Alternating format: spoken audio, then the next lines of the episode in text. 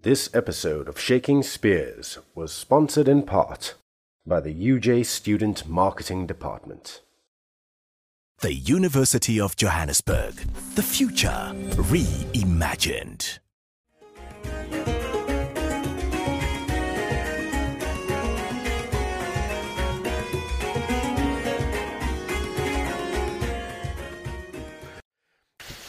And now for the big one, which I've been, well, the big one for Mark, um, which I've been dodging and which I alluded to earlier.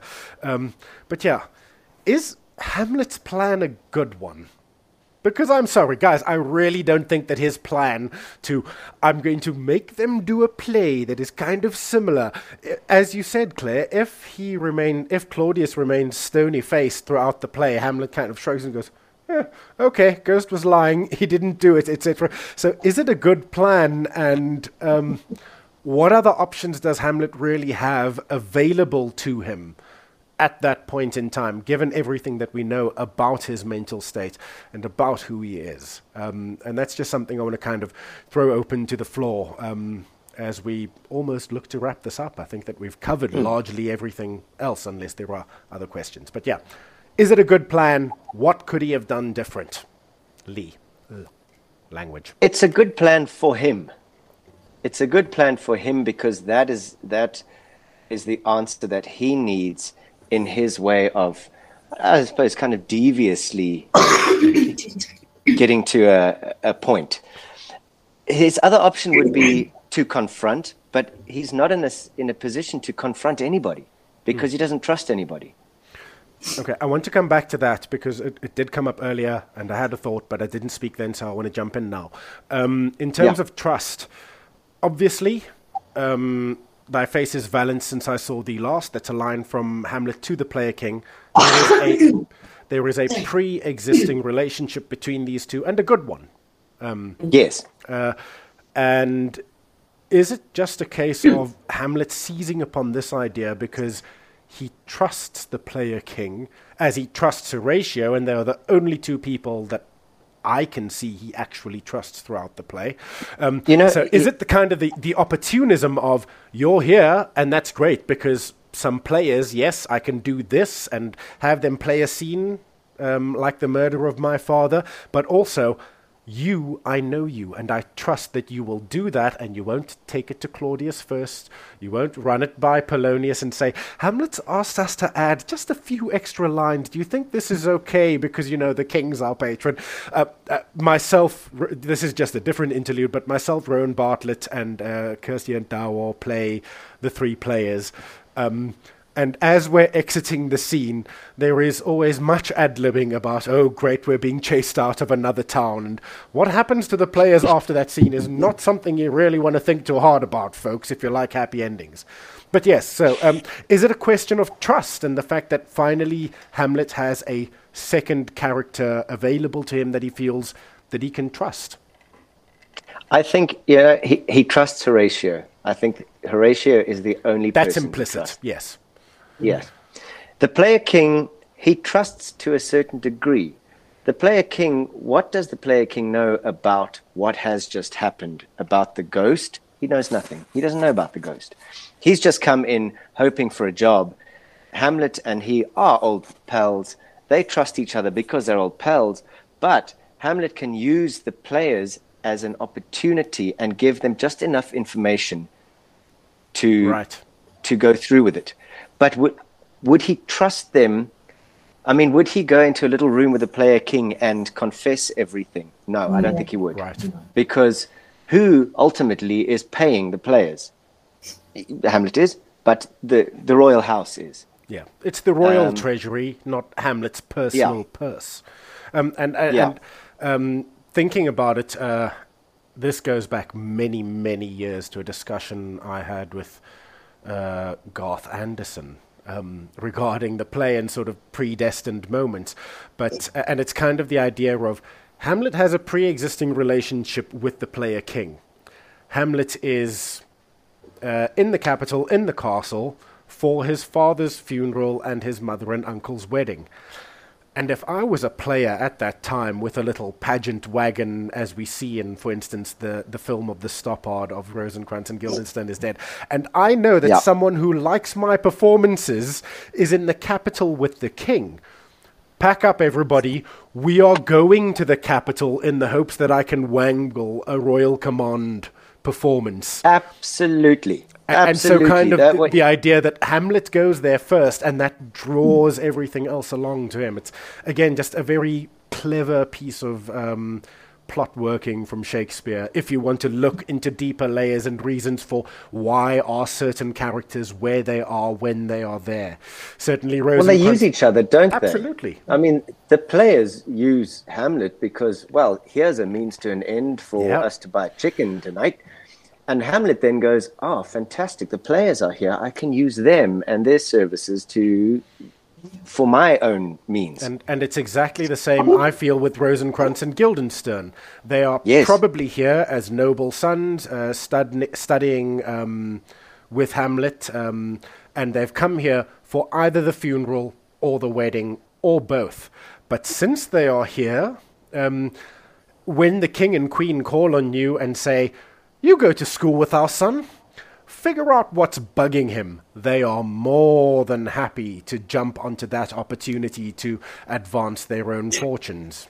Uh, sorry, course. Claire, I cut you off there. To No, no, it's fine. I, I just um, coming back to is Hamlet's plan a good one? Um, I think you know conjecture is is great, um, but we don't need to really excavate. Um, Right. You know, uh, Hamlet's relationship with the player king or or whatever. It it, it is what it is. It, it it's nothing. As Brian quite rightly said, does he trust him? Yes. Would he sit down in a room with him and tell him about the ghost and and and Yeah. no. Um, but I don't think we need to get too tangled up in that kind of uh, detail. Um, but your to, to look at your question of is is Hamlet's plan a good one? Probably not. Um, but it's the only thing that's left to him. So there, there it is, asked and answered. Um, it's the only thing he can think of in the moment, and it, it, it pans out. It pans out uh, to no good end, we might add, but it does pan out. Um, but uh, you know, we if we if we step too far back and and look in, we've of course we've got yes, the benefit we of can redesign the uh, entire so we can say, play. You, you made such a stupid mistake there. You did this wrong. You did that wrong. And the key always to understanding, and academically too, when you're writing your essays and things, is to try as much as possible to put yourself in that person's position, where everything is coming at Hamlet like this, and and he thought that he had um, a, a love and a, and a trust in in um, Ophelia, and then she in his mind betrays him as well so it just it's all crashing down and so he makes decisions at, from whatever is presented to him so i think we mustn't judge him too harshly is what i'm saying No, no, no. Um, and, and, and a big thing for me is, uh, personally, I don't think that I judge any of Shakespeare's characters very harshly. I feel like all of them are a product of their times or their situations.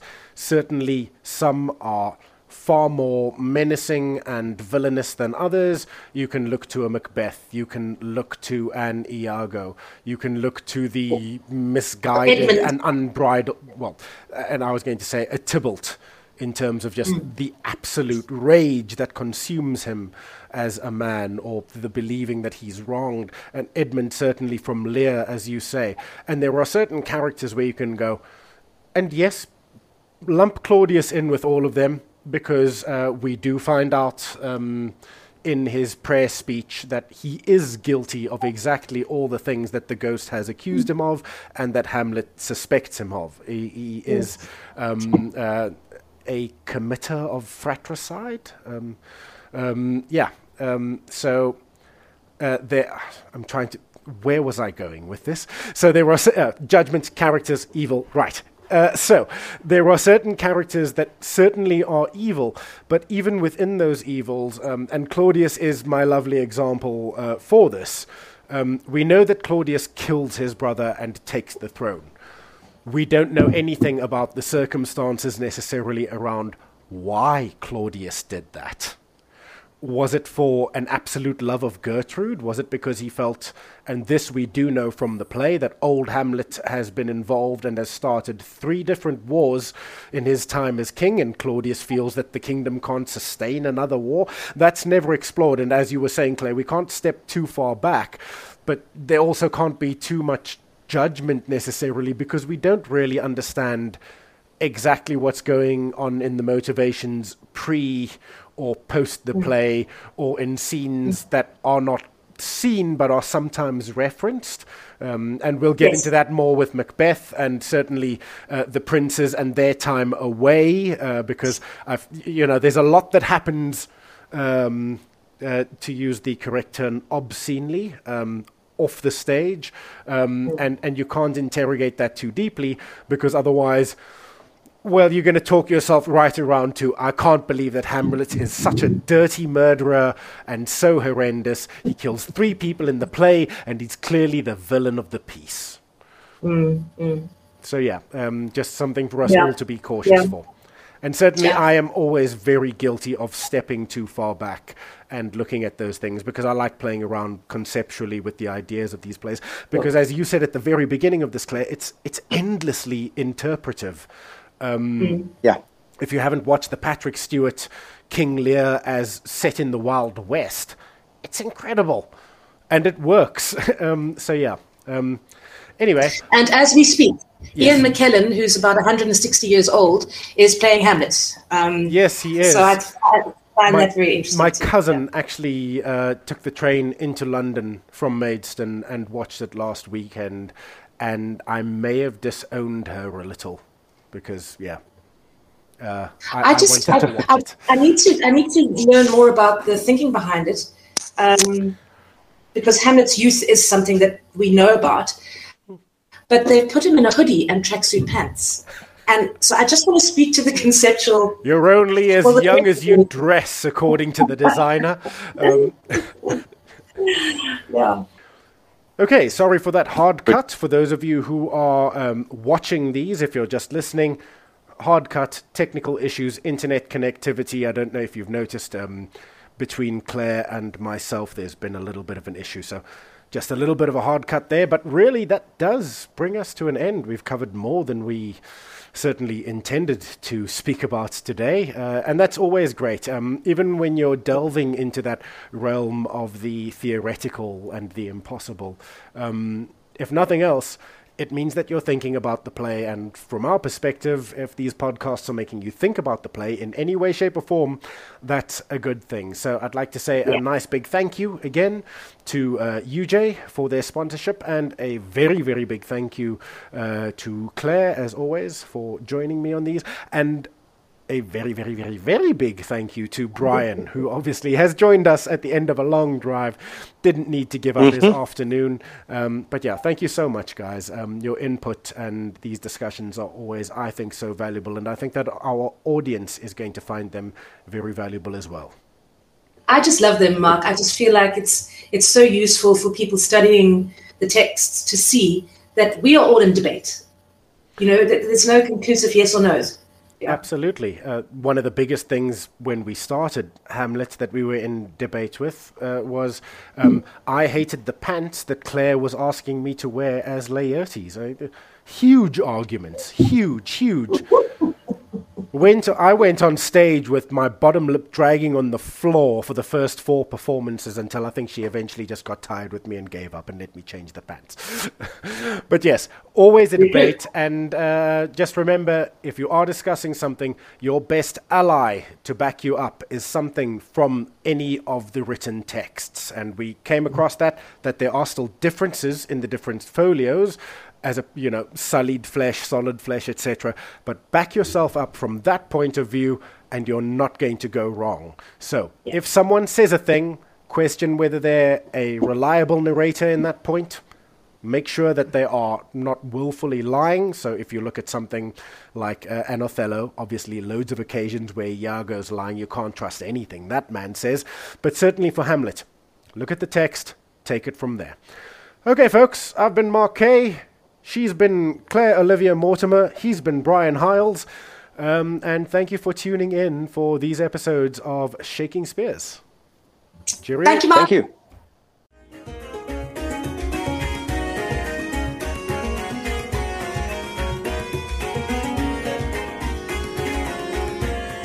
Music by Midair Machine, used under license CC BY-SA 4.0.